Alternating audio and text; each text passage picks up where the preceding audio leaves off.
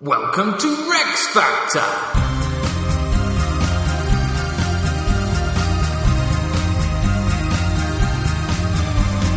This week, Robert II.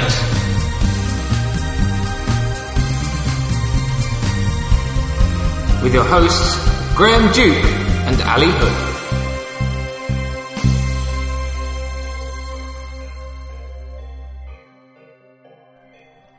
Hello. Hello. And welcome to Rex Factor, reviewing all the kings and queens of Scots from Kenneth MacAlpin to James VI. So, Robert II, perhaps not a name that's going to ring a lot of bells, but he is the first monarch of the House of Stuart. Ooh. Okay, so we're getting there, aren't we? We really are now. But that means that this is our last dynasty then. It is our last dynasty indeed. Oh, well, this is rather a sad A day. poignant moment, Yeah. but thankfully there are plenty of Stuarts for us to get our teeth into, so we're not Okay. done with them yet.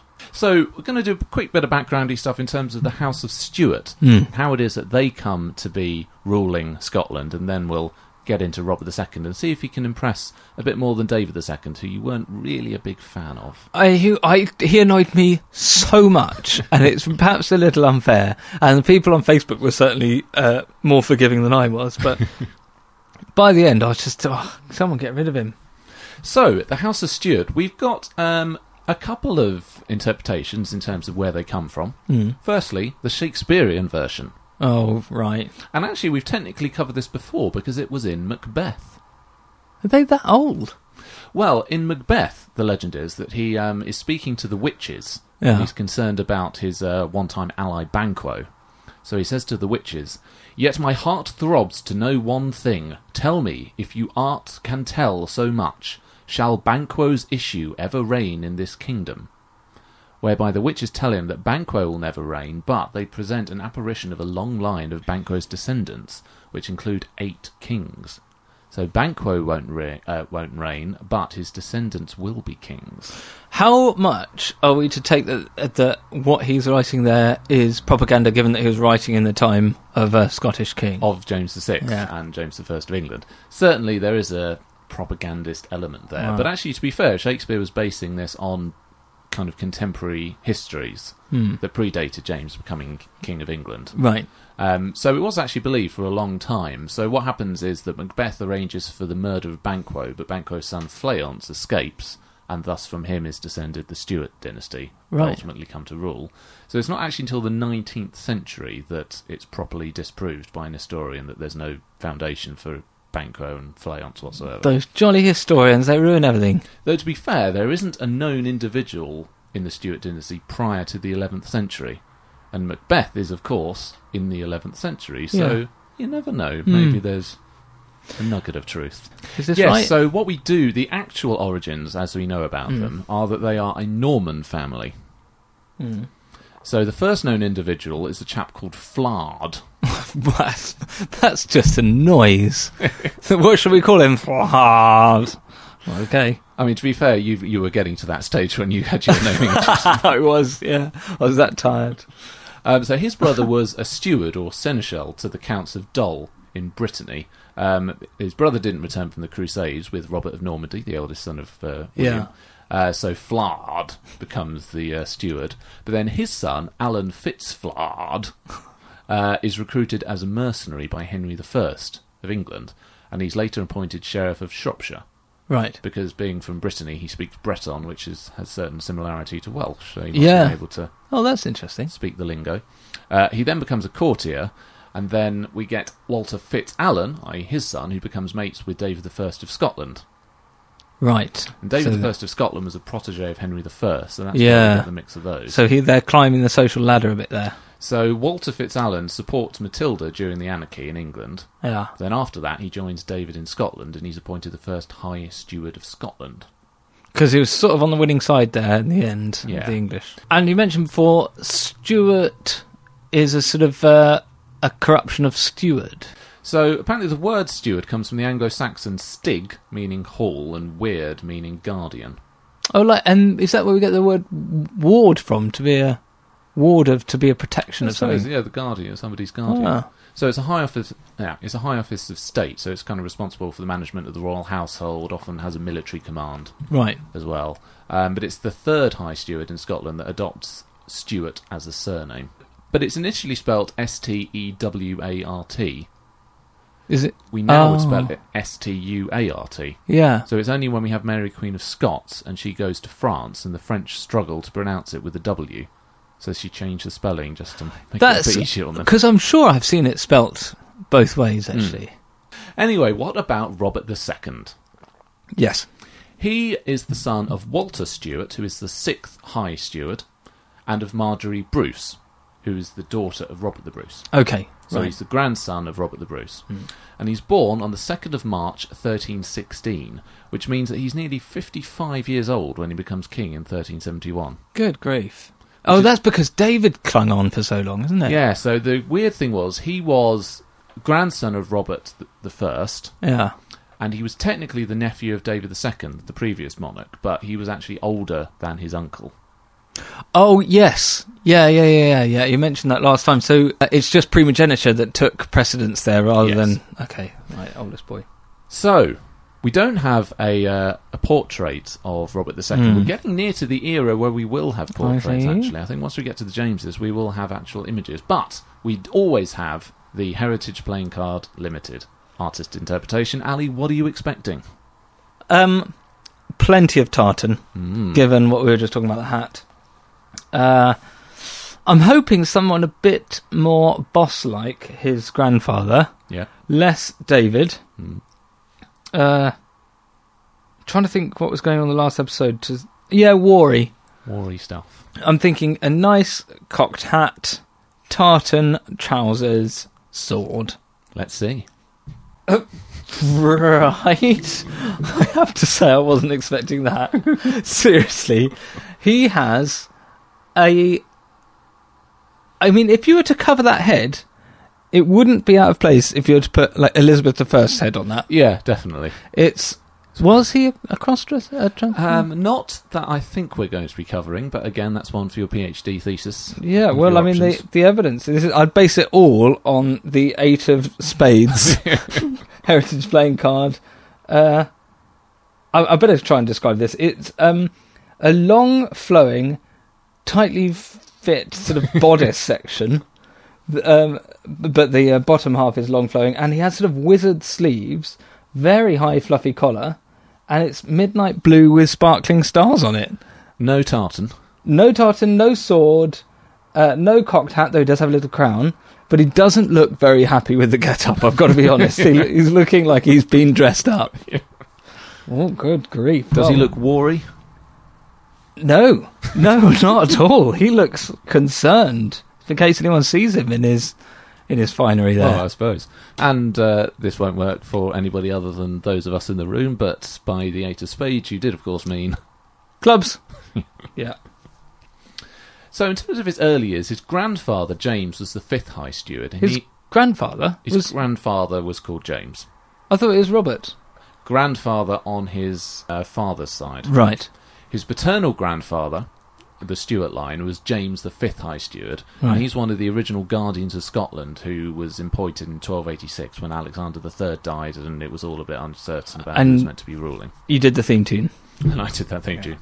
Um, so he was an early supporter of Robert the Bruce, but he died in 1309. So then Robert II's father, Walter, fought at the Battle of Bannockburn when he was only 18 years old, Mm-hmm. got knighted straight afterwards by Robert the Bruce, and obviously was well favoured by the Bruce because a year later he gets to marry Robert the Bruce's only child and daughter, Marjorie. Wow, that's an enormous honour. What did he do at the battle? Must have.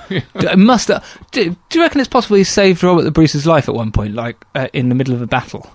He, he- I mean, he definitely wanted to give him some rewards. he did, didn't he? Because that's the biggest reward he can. get. It's his biggest bargaining bargaining chip. Because at isn't this it? point, yes, that's his only child and Yeah. heir. wow. I'm going to assume that he saved his life. Okay. Uh, so Marjorie Bruce, mother Robert II, was imprisoned by Edward I in 1306. Not sorry. She did narrowly avoid being put in a cage, but only just. Um, sadly, though, she's thrown from her horse while heavily pregnant oh gosh. and went into premature labour and died apparently after a caesarean section. Oh, which is poor woman in those days. She's only 19 or 20 at this point when she dies, which also tragically exactly the same age as her mother when Oh. she died giving birth to Marjorie. So it seems to be in a, Yeah. something in the family. So Robert never knows his mother, And his father is still about? um, and his father dies in 1327 Well, towards long- the end of Robert the Bruce's reign. So this is when oh, I've already forgotten. He's just 11 years old at this point. Oh, gosh. So he's put under the guardianship of his uncle, and he's brought up on Stuart lands in Butte, Clydeside, and uh, Renfrew. So he's perhaps a bit more Gaelic in character than David II, because he's in Stuart lands kind of to the west, a little bit more to the north. David II becomes king when he's only five years old in 1329, but Robert's 13. All right. So Robert's on the verge of manhood, whilst David is in his starting Yeah. his awkward minority. Unfortunately, as we recall from last time, we had Edward III of England launching an invasion of Scotland. Hmm. So Robert was actually involved in the fighting of this. He led a wing in a major defeat in the Battle of Halidon Hill in 1333 when he was just 17 years old. Wow. Um, he fled to Dumbarton Castle, um, where David II and his wife also went. David gets sent off into exile in France, but Robert stays and becomes Guardian of Scotland.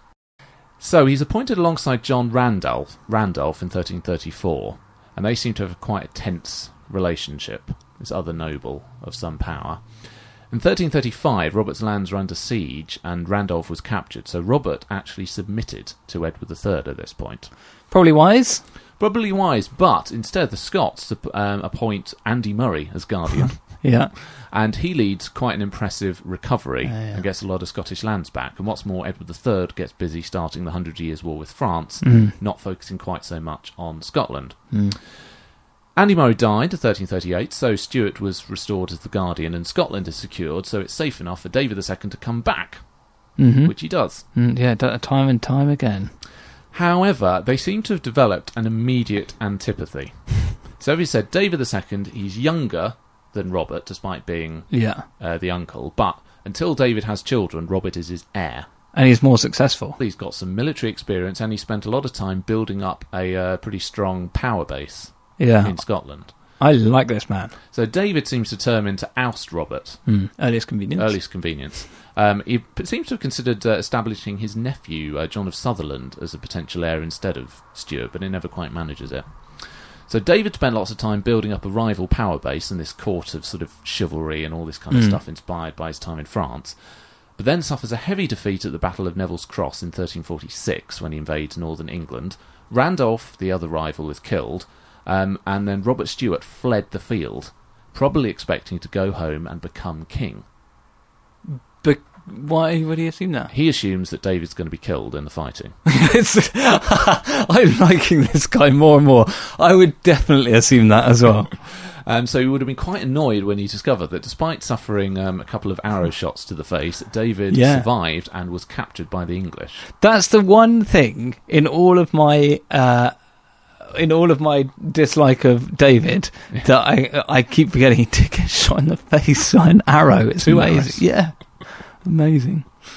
Um, so Edward III has now got David II um, prisoner in England. So Robert Stuart is appointed guardian again, and he kind of adopts the mantle of the patriotic cause because David, trying to get himself released, has all these kind of schemes that he's doing, becomes quite busy mates with Edward III, and David proposes having the Plantagenets, the English royal men, named as his heirs. Yeah, So when David dies, initially Edward III, but then probably more likely John of Gaunt, his third son, or one of his other sons, Mm.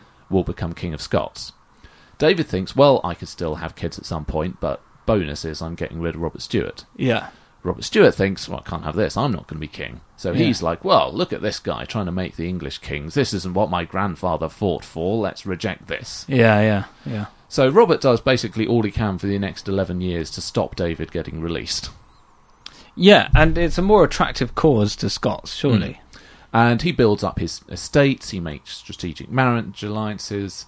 He's basically just making himself really powerful again. He's just doing perhaps what David should have done. He's being quite an effective ruler here. Well, he's doing what David was trying to do, but David kept. Get- Getting it wrong. 1357, David was released um, for a 100,000 mark ransom. Sheesh. Um, and he sought to immediately offset Stuart power and once again build up an alternative uh, power block in Scotland. So he marries a woman called Margaret Drummond.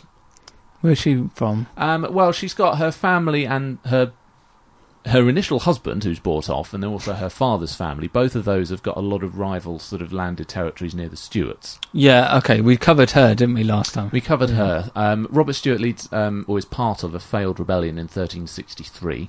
Hmm.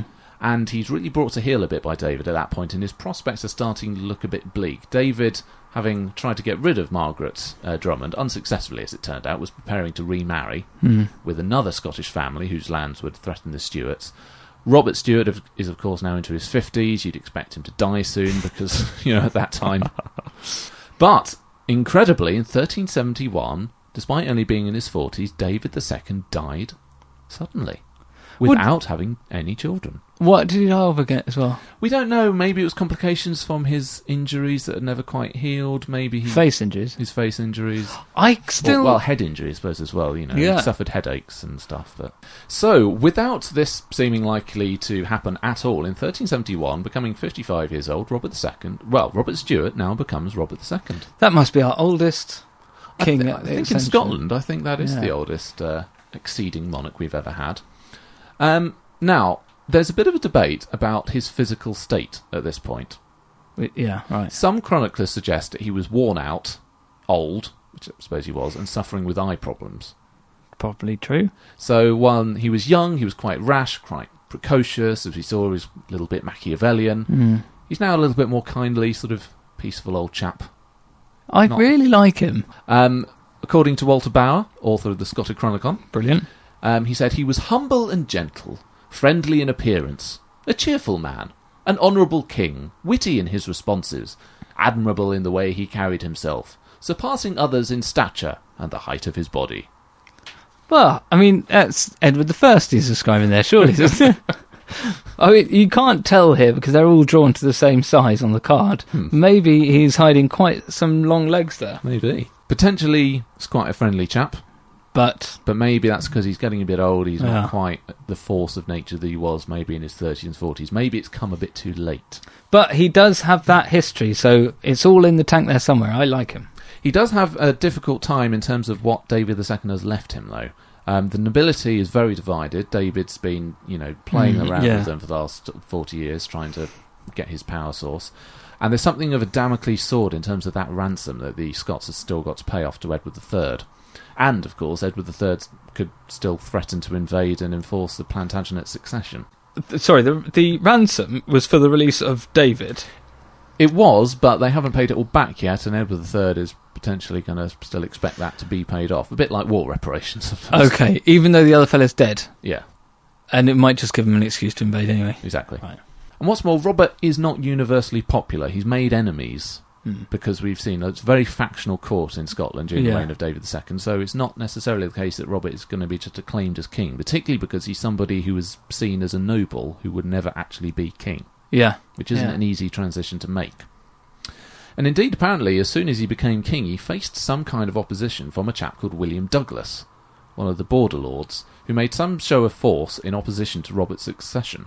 why? What was in it for him? Well, it's not really clear. It's unlikely that he was actually claiming the throne because his claim would have been so Yeah, convoluted, like, whereas who's this Robert chap? was so obvious as the Mm. grandson of uh, Robert the Bruce.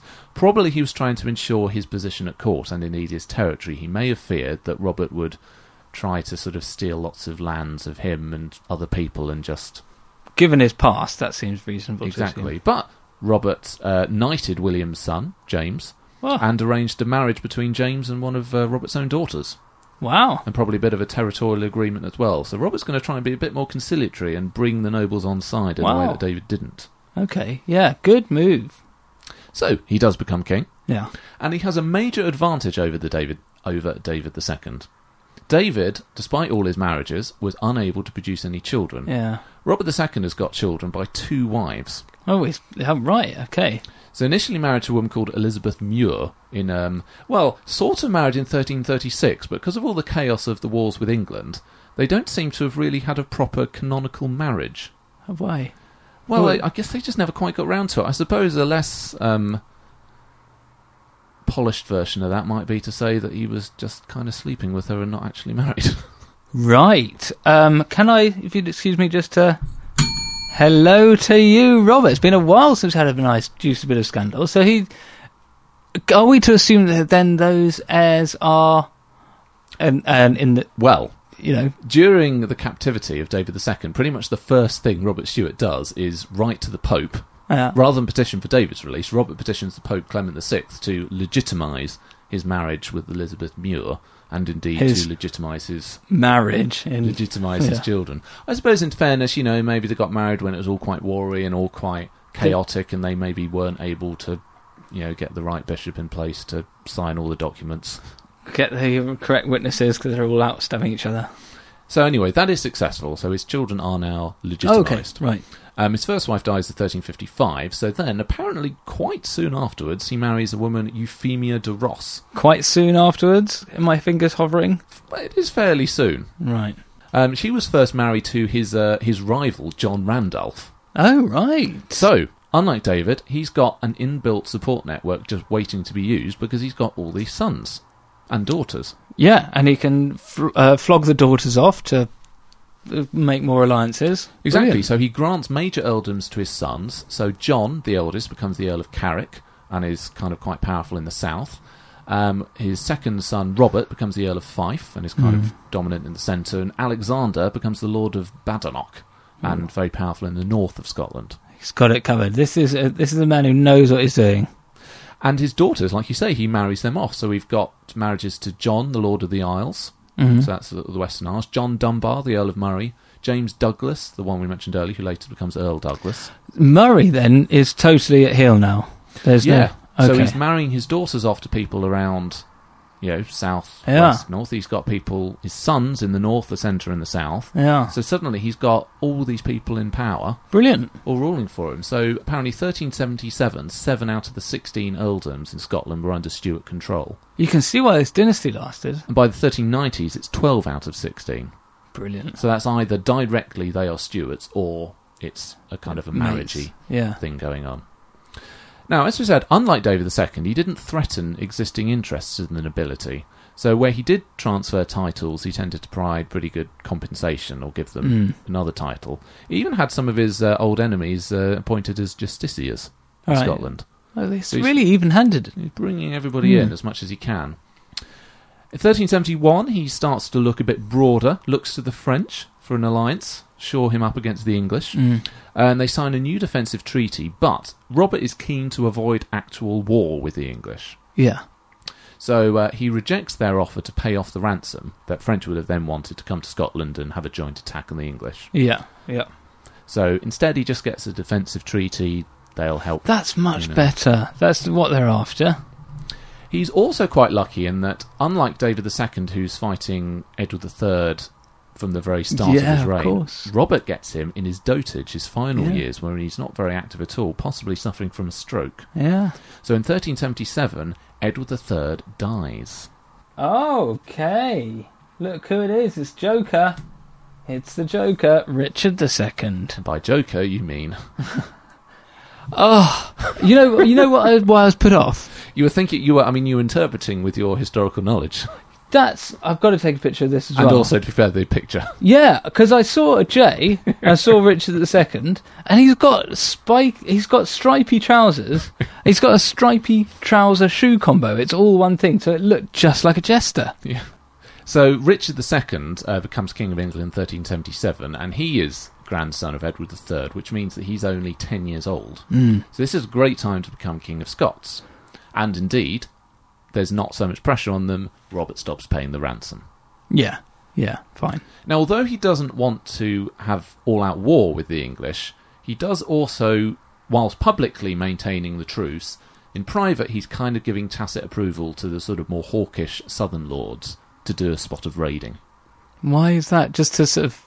Because the push English back. still garrison a lot of Scottish castles, Oh right. thanks okay. to when Edward III was doing all Yeah. of his business.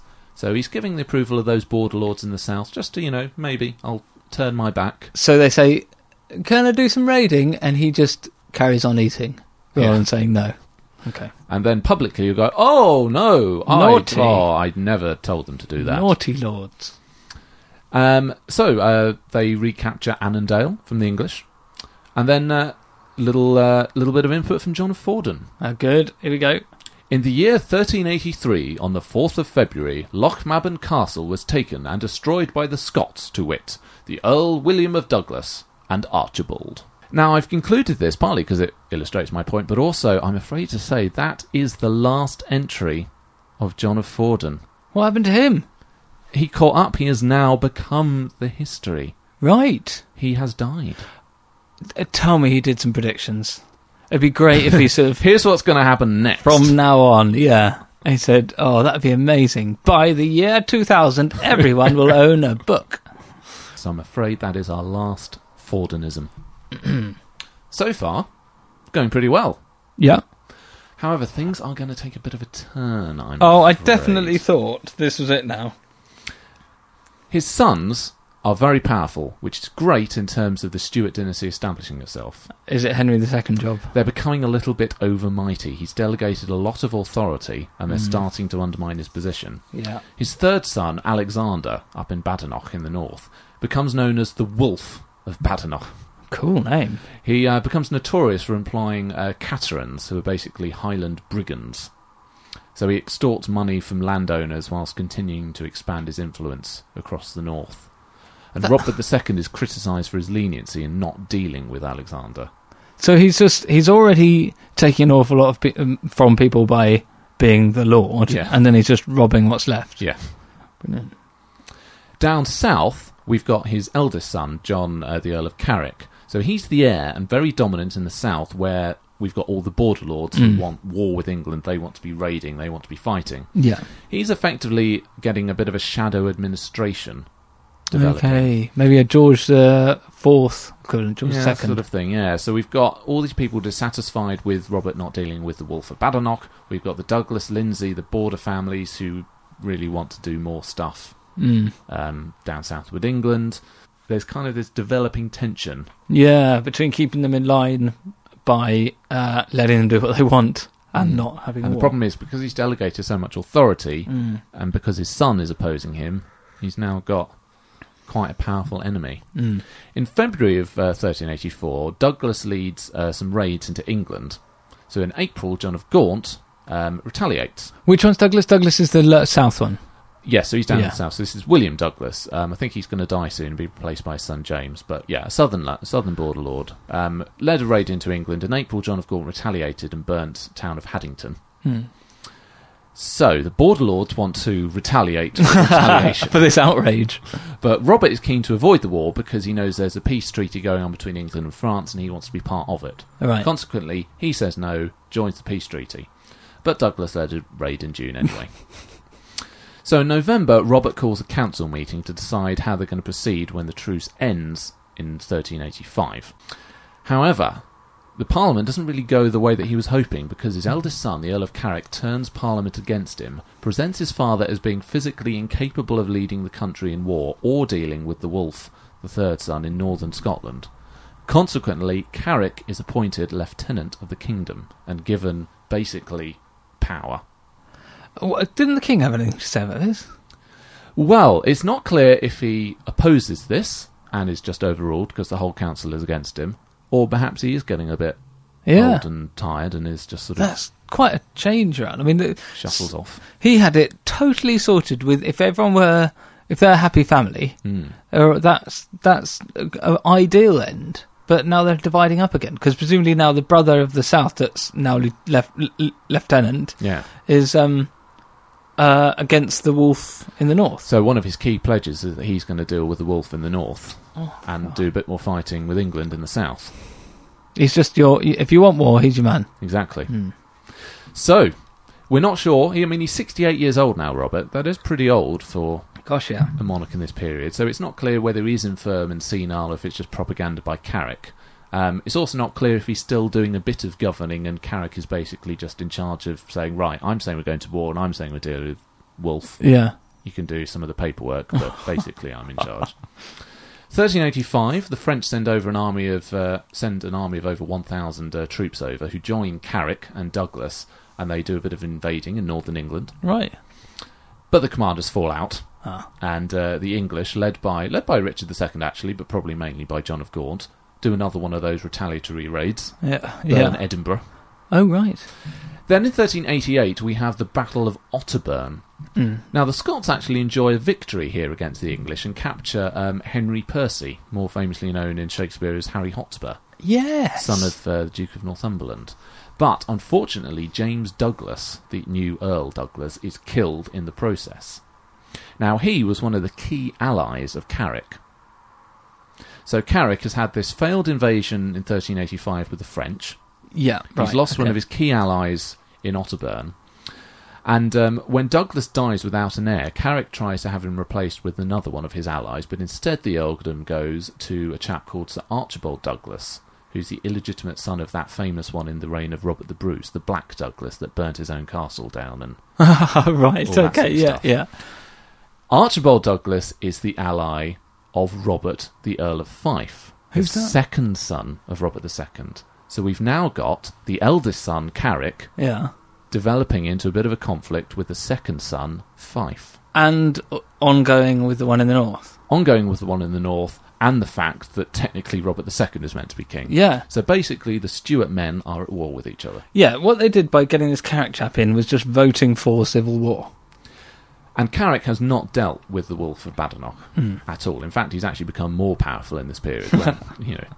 What's more, in 1388, Carrick is seriously incapacitated by being kicked by a horse. Ooh, nasty. So he's not now actually able to do all of this kind of fighting and warring stuff. So we're gonna have a third one. Two kings incapacitated.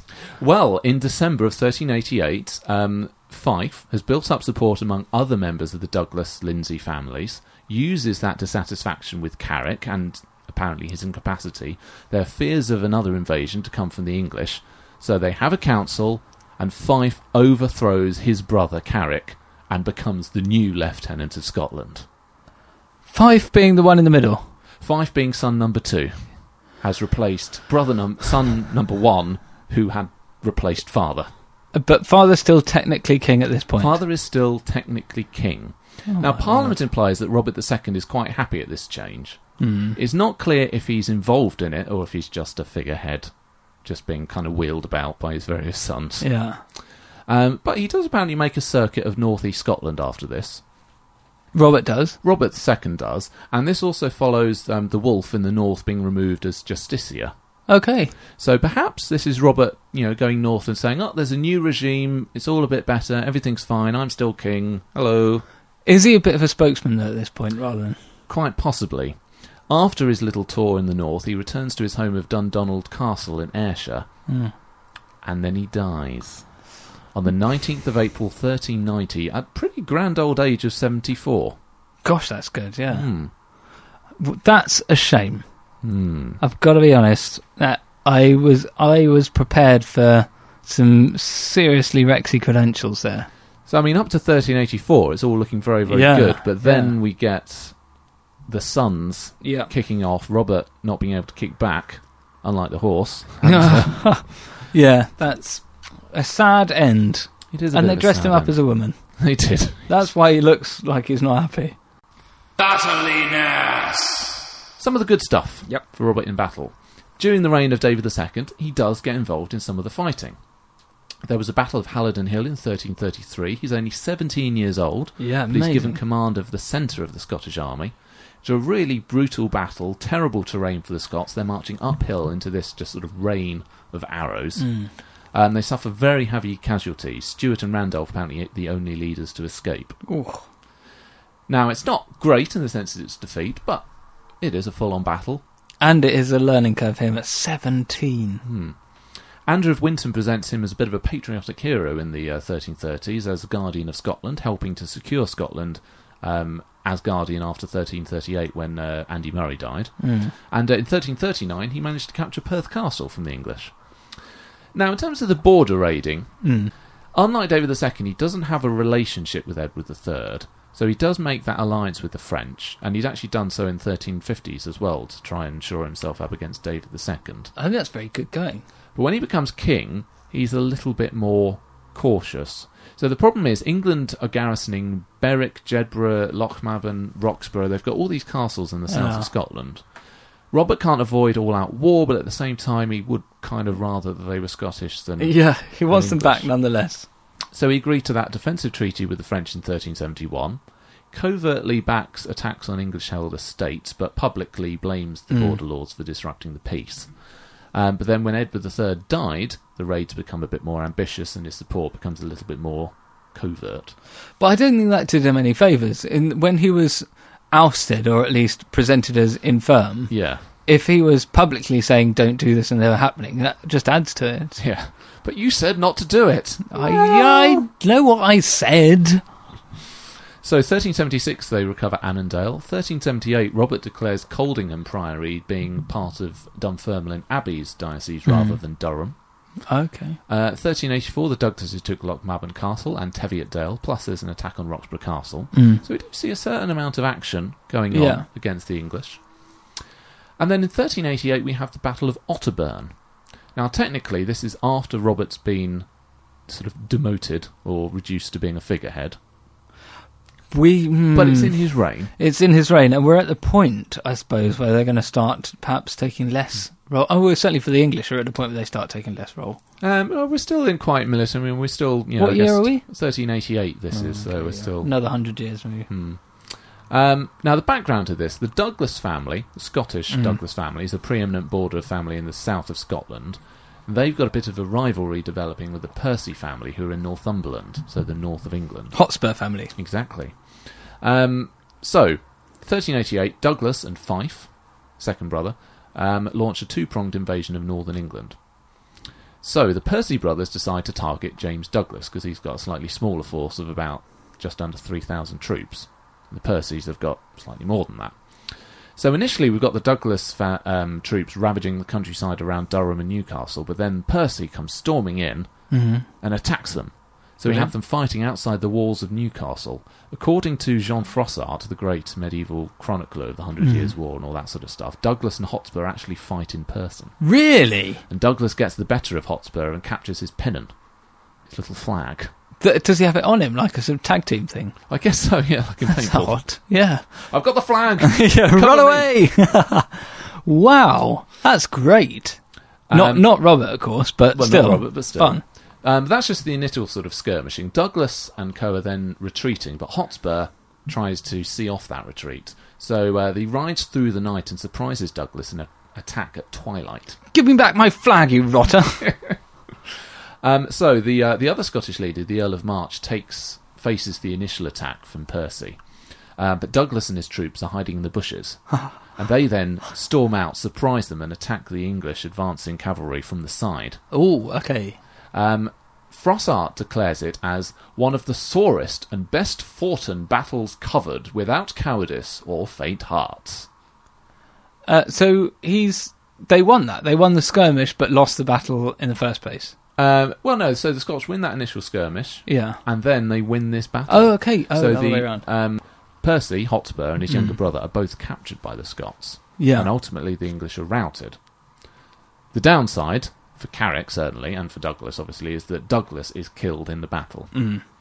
Um, apparently, it's um, remembered by a very popular ballad called "The Ballad of Chevy Chase." uh, of um, Griswold's family Christmas fame. Indeed. Um, apparently, it was a hunting party on hunting land. This ballad, so the hunting element is the chase, and it was in the Cheviot Hills. Helped. Okay, yeah.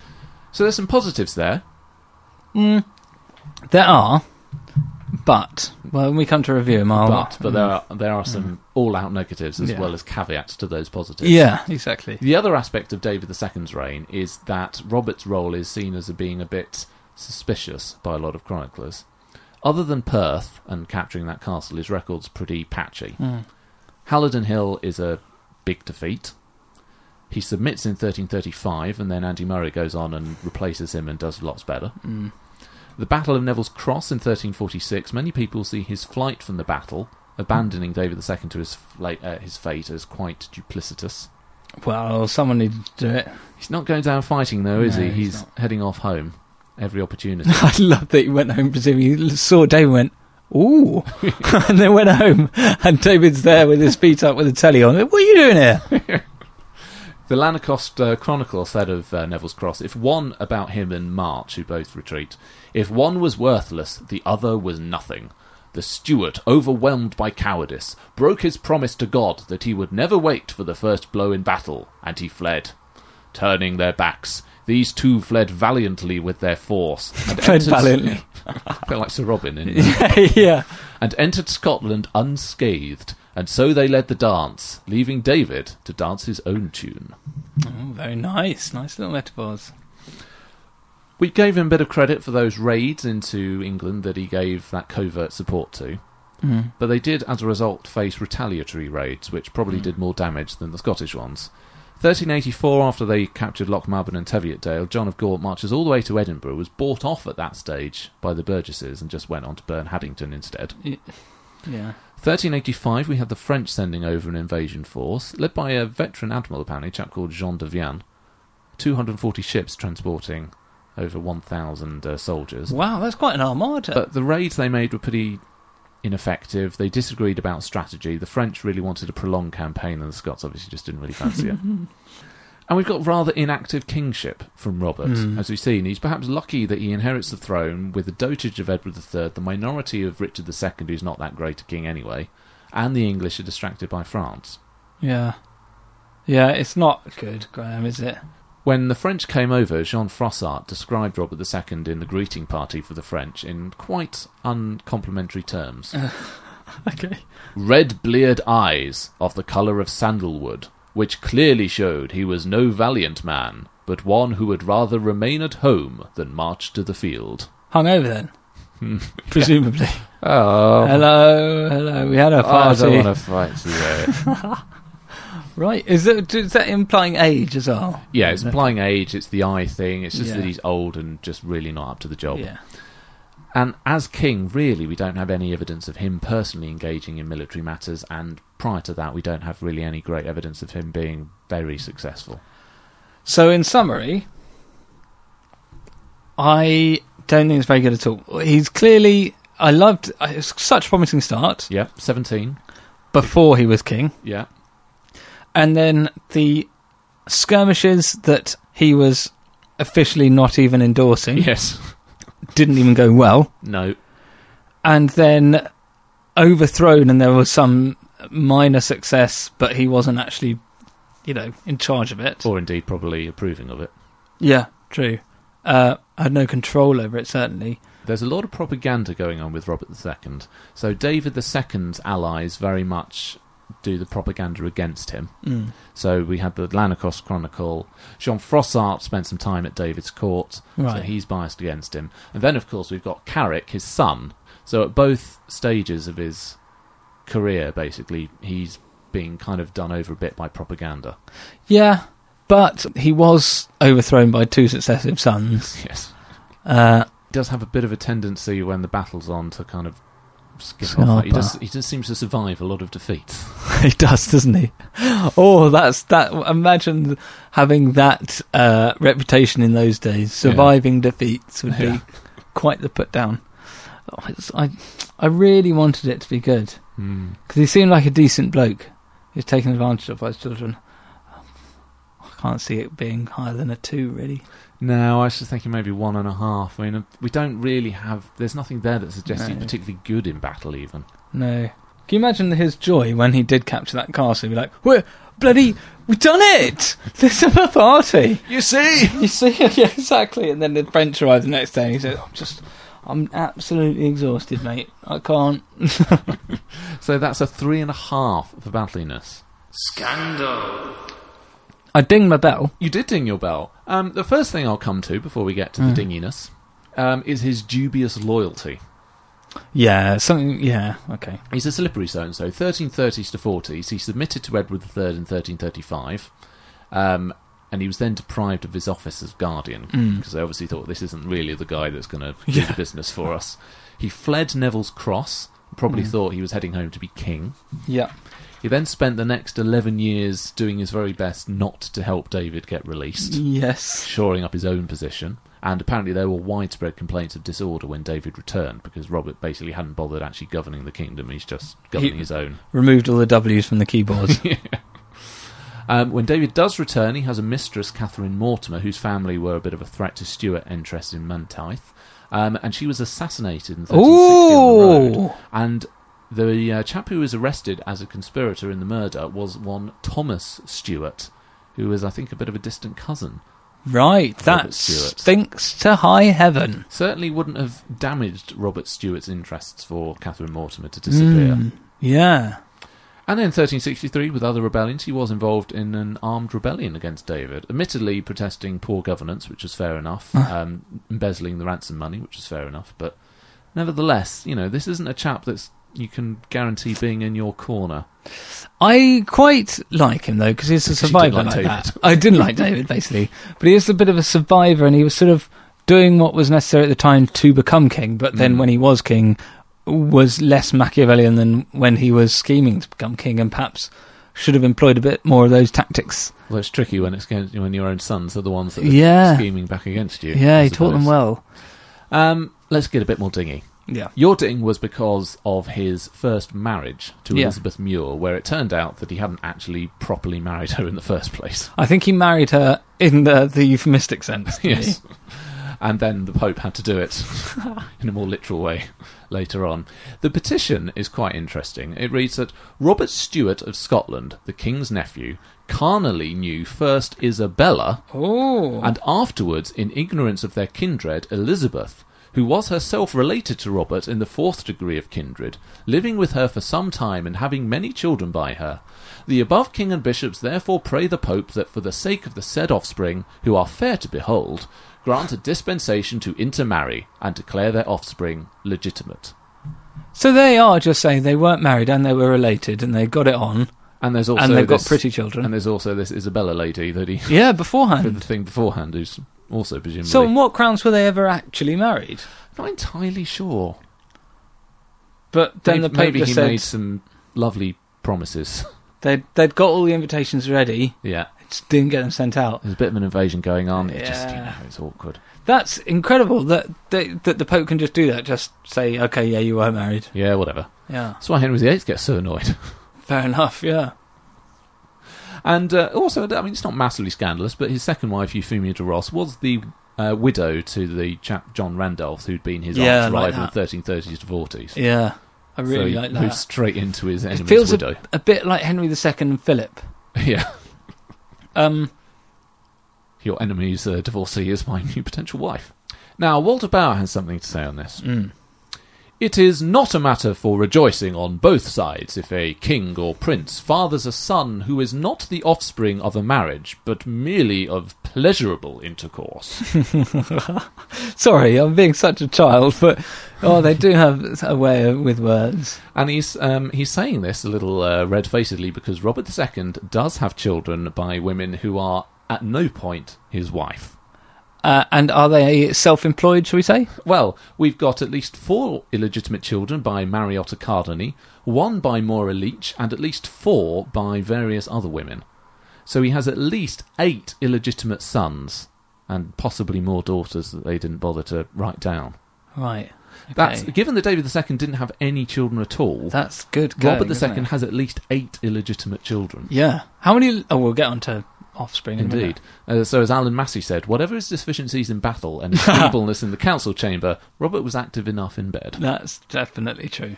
So this is a bit better, I think, than That's battliness. an awful lot better. No wonder I like this man. Yeah. We've got some murder. Yes. Uh, or I mean, as unlike other kings, he perhaps um, farmed it out, but it he was uh, he was in the crosshairs for that one. Yeah.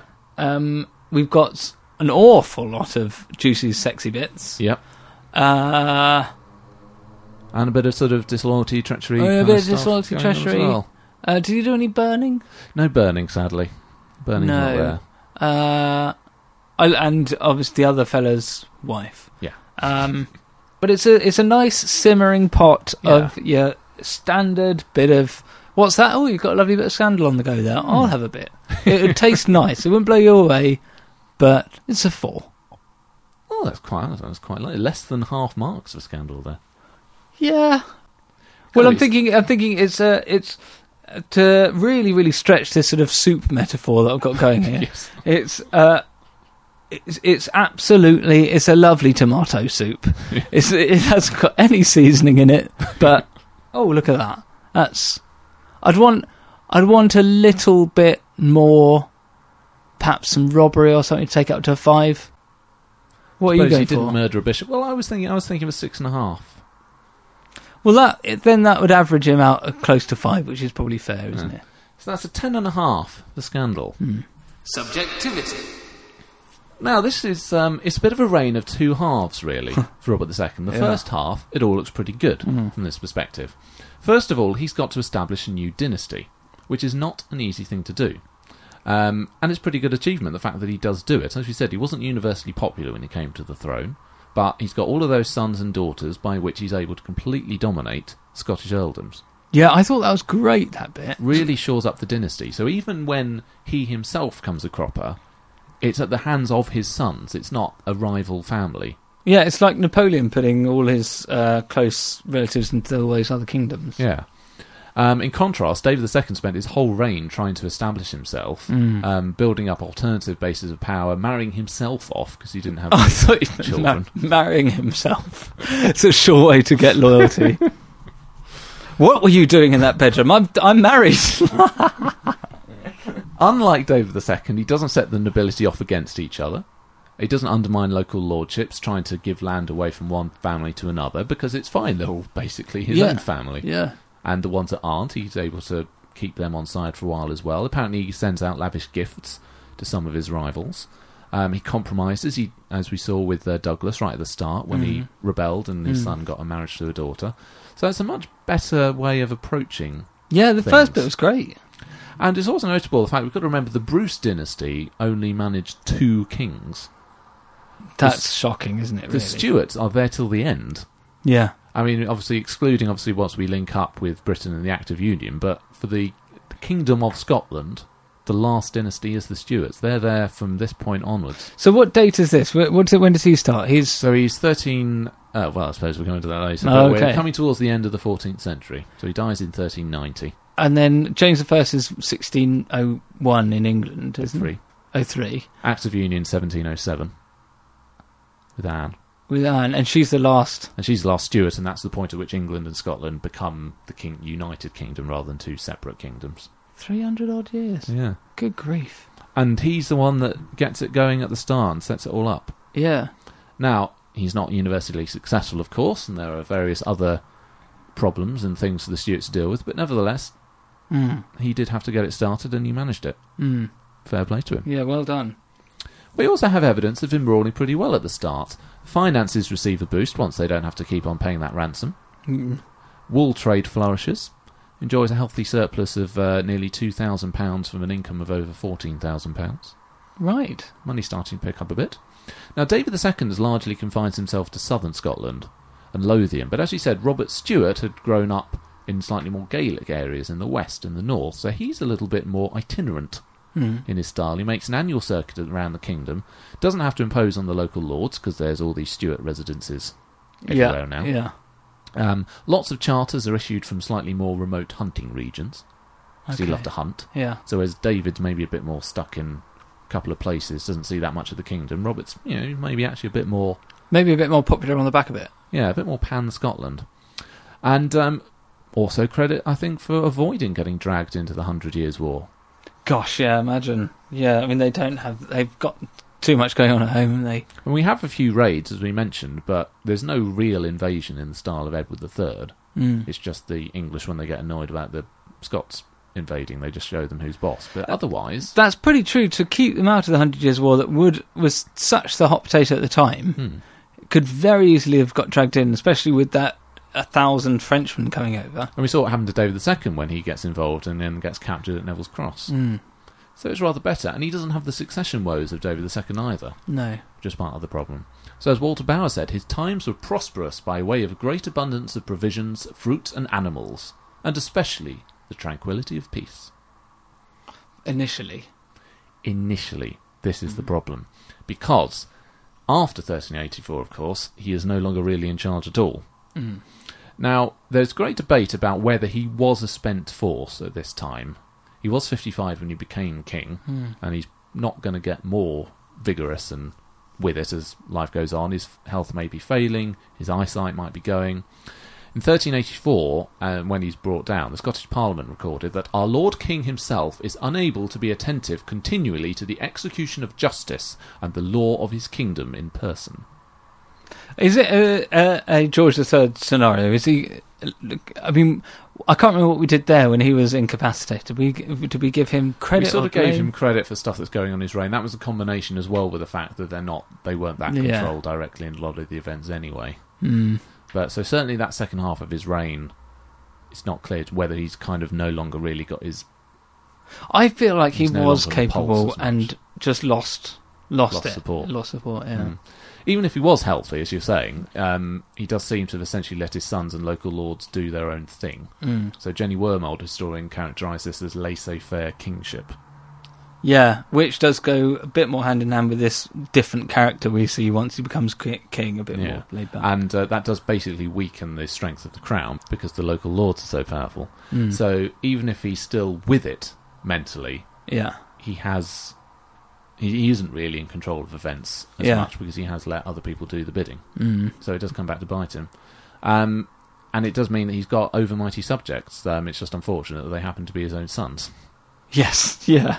I, I do feel like he's he's dealing with John and Richard over here, you Yeah. know, trying to keep them at bay. And he's also kind of storing up trouble for his successors as kings because we've got all these really powerful lords. And as Mm. things go on, they're not all going to be immediately, you know, trying to become king, but they're going to think, well, I don't have to do what the king tells me. I just do my own thing. That's been established now. Yeah, it's such a well-worn pattern though that they just divide and Mm. And of course, let's not forget he is sidelined by his first son in 1384 and effectively a second son in 1388. it's pretty poor. And in terms of law and order, in the north of Scotland, it's not so great with Alexander the Wolf of Badenoch. It's really poor. Um, as we said, he's extorting protection money from wealthy landowners. Um, the Bishop of Murray was so incensed that he preached against him from Elgin Cathedral. Oh dear. So he's you know he's got conflict with the bishops as, Mm. uh, as well as everybody else. Robert's criticising criticised for failing to curb Alexander's powers, and apparently Robert himself had been criticised for using caterans by David II in 1368. So it's a bit of a Mm. Mm. pattern Oh, here. that's it, yeah. Alexander's maybe his favourite, and it's maybe tactics that he learnt from his father. Um, it's a bit of a sense of a mafia state, really. His sons are just able to do whatever the hell they like, Yeah. and the I- only fighting is really between them. Yeah, definitely. I mean, he. th- If you were, I mean, subjectivity being, would you like to be a subject? Mm.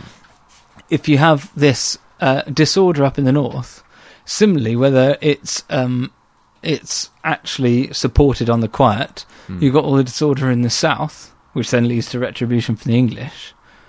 I- If you're if you're looking at it as a subject, it just looks like the king is just letting anything go. And we saw in the 1350s when David was captured, when David comes back, he's got all these complaints of poor government and Yeah. mismanagement and things. So Yeah, maybe, you yeah. know, Robert does maybe tend to look after his own interests and not actually. Laissez faire. That the historian had it right. Hmm. In his defence, once more, we do have to remember the propaganda element. Mm. In terms of all the complaints about the stuff going on in the North, we really see at this point a sort of hysteria and bias from writers in the South about the Highlands. What, there was division there as well. wasn't there? Yeah, so John of Fordham is Aye. one of these, and other Southern writers. They're quite. Um, they don't like the fact that Robert is Gaelic friendly. I can't believe they even even want to exist as a nation of Scotland. There's so many individual divisions. Um, despite two palace coups, the evidence does kind of suggest that Robert II, either by a bit of action or simply by his presence, keeps a lid on the dissent in the Right. country. So actually, the worst stuff of the wolf in the north actually happens after Robert's death. Oh, okay. So maybe a suggestion that by even just by being there, it's maintaining a certain amount of order. Certain amount, but then there's the argument that he never sorts it out. Then. Yeah. Hmm. But so we had certainly up till 1384. There's a lot of things to be impressed about. Let's not forget about what he does with the dynasty, Yeah. keeping out of the wars. all Keep- that sort of yeah, I stuff. think that's the biggest one for me. Keeping out of the wars, uh, the Hundred Years' War, um, and putting, being basically randy enough to have enough offspring to Yeah. s- put everyone in positions of power, which does come back to bite him. But it's setting up a dynasty if Yeah. they don't start these factions again. Yeah. But there's those two points. Hmm. But on the other hand, if you were a subject looking at it on the ground at the time, you've got chaos up north, raids coming back to bite you in the south. Uh, it looks like total um, uh, lack of control within his own family. At one point, he's sidelined. Yeah. I'll give him. I know this seems really harsh. I'm going to give him two Mhm. for those two points. Yeah. Uh, Almost all of those are just because he starts a dynasty, and I think it's just luck, really, uh, that it survives. Because it looks at this point that it'll all come tumbling down into Hmm. brother brotherly fighting again. I'm going to be slightly more generous and give him a. I was thinking about a four, but maybe we'll come down to three and a half. I think, 'cause like I said, it does just feel that he's not really that much in control. He's probably he's got enough energy at the start to sort of set up the Stuart dynasty, but it's almost like he then thinks, "Oh, well, I can just relax now. You guys can Yeah. just take care of everything." Because by that point he is sixty odd. Yeah, which gives him five point five for subjectivity. Oh, this is a shame. Longevity. So he is king from the 22nd of February 1371 to the 19th of April 1390. So despite his age, that's quite an impressive 19.17 years as king. How many of those w- was it directly him? Well, so up till 1384, so that's about 13 years. still Nearly not 14 bad. years. Yeah. So that gives him a score of 11 out of 20 for longevity. Okay. Which isn't too bad. No, Dynasty. Not the program. Well, as we know, he's active in the bedroom. he certainly is. Um, he apparently had about eight children by Elizabeth Muir and five by Goodness. Euphemia de Ross. Now, sadly, they don't all survive him, Hmm. but he does, I think, leave behind nine children, Wow. which is just below the uh, ten of uh, Malcolm III. But nevertheless, that's the second best that we've got for the Scots, and a score of 18 Boom. out of 20. So he's done rather better for longevity and dynasty. Often Yeah. these are the ones that can bring people down. But Yeah, for Robert, it's uh, been his rescue. So he actually gets a score of uh, 48.5. Which puts him Uh, hmm. That puts him 12th currently in the overall standings in terms of total score. 12th out of what will be our total number of mollies. Well, I mean, we've currently got 34. Oh, it's not bad. But what does that mean for him overall? Does he have that certain something, that great achievement, that lasting legacy, that star quality that we call. Rex Factor. Do you know something I forgot to ask you? What's that? How did he die? Uh, we don't know. I think just being Old. quite old by that Yeah. point. He's not murdered or there's no He- hilarious. He had a. Uh, If only John Forden had managed another 10 years, I'm sure we would have Yeah. had a very colourful description. I think it's fair to say he had a laissez-faire approach to life, Yeah. and that's how he died. he had a laissez-faire approach to life at the end as well. I thought, Yeah. Forget it. Uh, okay, no. I no, think I mean, uh, I suppose really his own his his lasting legacy, you could say, is the establishment of the Stuart dynasty. But he does inherit the throne. It's not like he conquers and forms a new Yeah. dynasty. And yes, he does have a lasting legacy. Um, and if you if this were a review of the dynasties of Scotland, the Stuarts would certainly be up there. Hmm. Yeah. And perhaps it would be this chap sort of holding up the sign because he was uh, the start of it. But I don't think I don't think he he'd get it based on that. Sadly for Robert II, I, I have to agree. It's it's definitely got to be a no. He he had promised, perhaps, maybe Uh, earlier if he'd become king, he'd have been better. But in the end, it's not all that great. He just got it. He just had the timings wrong.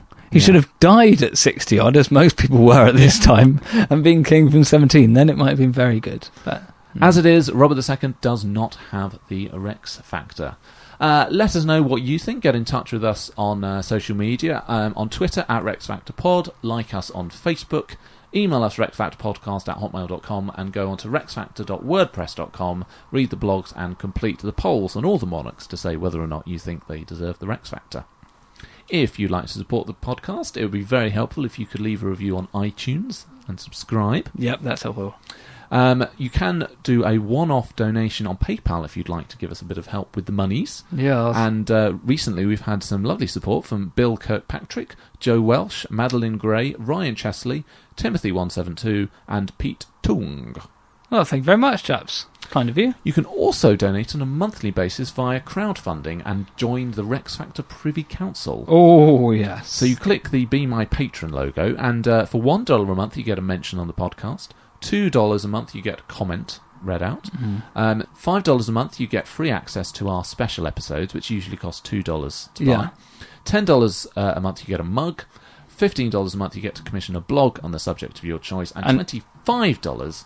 You get to commission a special episode on the subject of your choice. And each of those increments, you get all of the stuff at the lower levels as well. And all of those people get access to our bonus Privy Chamber podcasts, which Yes. are little things we do after recording this episode, after recording all the main episodes. We have a bit of post episode uh, Bit more chat. relaxed. Yeah. I mean, not that we're particularly tense now. You but get to sit down. Uh, yeah, I get to sit down. So, welcome to our new Privy Councillors Oh, um, JKE Jarrett, Mary Bingham, Fiona Sanders, Journaling JB, Courtney Gwillett, Scott Freeman, Anna Hurley, Arthur Stewart, Post at Ina Elton, and Amanda Lett. hey, arise! Thank you very much, ladies and gentlemen. We also now have a new special episode out on Victorian engineer extraordinaire Isambard Kingdom Brunel. The finest named engineer and Victorian ever. It's quite magnificent. We've got all of his great projects like the Great Western Railway, the steamships, The the weird and wonderful train innovations. exactly the Thames Tunnel, Yeah. Clifton Suspension Bridge, all that sort of stuff, and more besides. Uh, you can get that for just two dollars a pop, as well as all of our other previous special episodes. And that's quite a lot of poddy there, isn't it? How mu- how long is he? It's a couple So of hours. yeah, like all the uh, special episodes, they're all about just over two hours, so it's more than your regular episode. Yeah. So you get some uh, some minutes for your bucks. Yeah, we sort of have a bit, few more asides in those ones and Yeah. are willing to travel off down rabbit holes. Now we've had some messages. Good. This one is from Charles Hargrove by email. It took me a while to place it, but I finally realised why Ali sounded so familiar. Huh? He does a good penfold from Danger Mouse with his frequent crumbs. Penfold? Oh my word. As a child, crumbs. As a child from the 80s, I have, uh, I have very fond memories of Penfold, but I'd rather think of myself as more the Danger Mouse character. Uh, David Douglas James sent an email asking about Elizabeth II and the Scottish monarchs. And we've had a couple of messages about this. He's saying one of my favourite parts of the English monarch series was how you noted how each monarch was related to Elizabeth II. Presumably, since Elizabeth II is descended from James VI and I, you could do the same thing for all the Scottish monarchs. Mm, Yeah. So I've had a little look at this. The reason I stopped doing that, I wasn't 100% certain about whether or not the website was definitely accurate that I was You're right. using. But as a As a little guide. Kenneth MacAlpin is the 33rd great grandfather of Elizabeth II, Right. that- compared to Alfred the Great, who is the 32nd. Macbeth is the fourth cousin 27 times removed, apparently. Is there a website you just plop this in? Uh, there's a website which features it for some of the Scots, not Right. all of them. Uh, Robert the Bruce is the 19th great grandfather, and then the one we've just done today, Robert II, is the 17th great grandfather, Elizabeth II. I'm sort of surprised. I thought it would be more than that, but I suppose if each one lives for, on average, 60 years or Yeah. something. We should also note that since we last recorded, Elizabeth II has become the first uh, monarch to in our country to celebrate the Sapphire Jubilee. Really? Sixty-five years.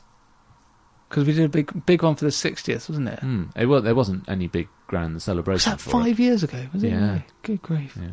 Oh, yeah, of course, the Olympics. Yeah, yeah.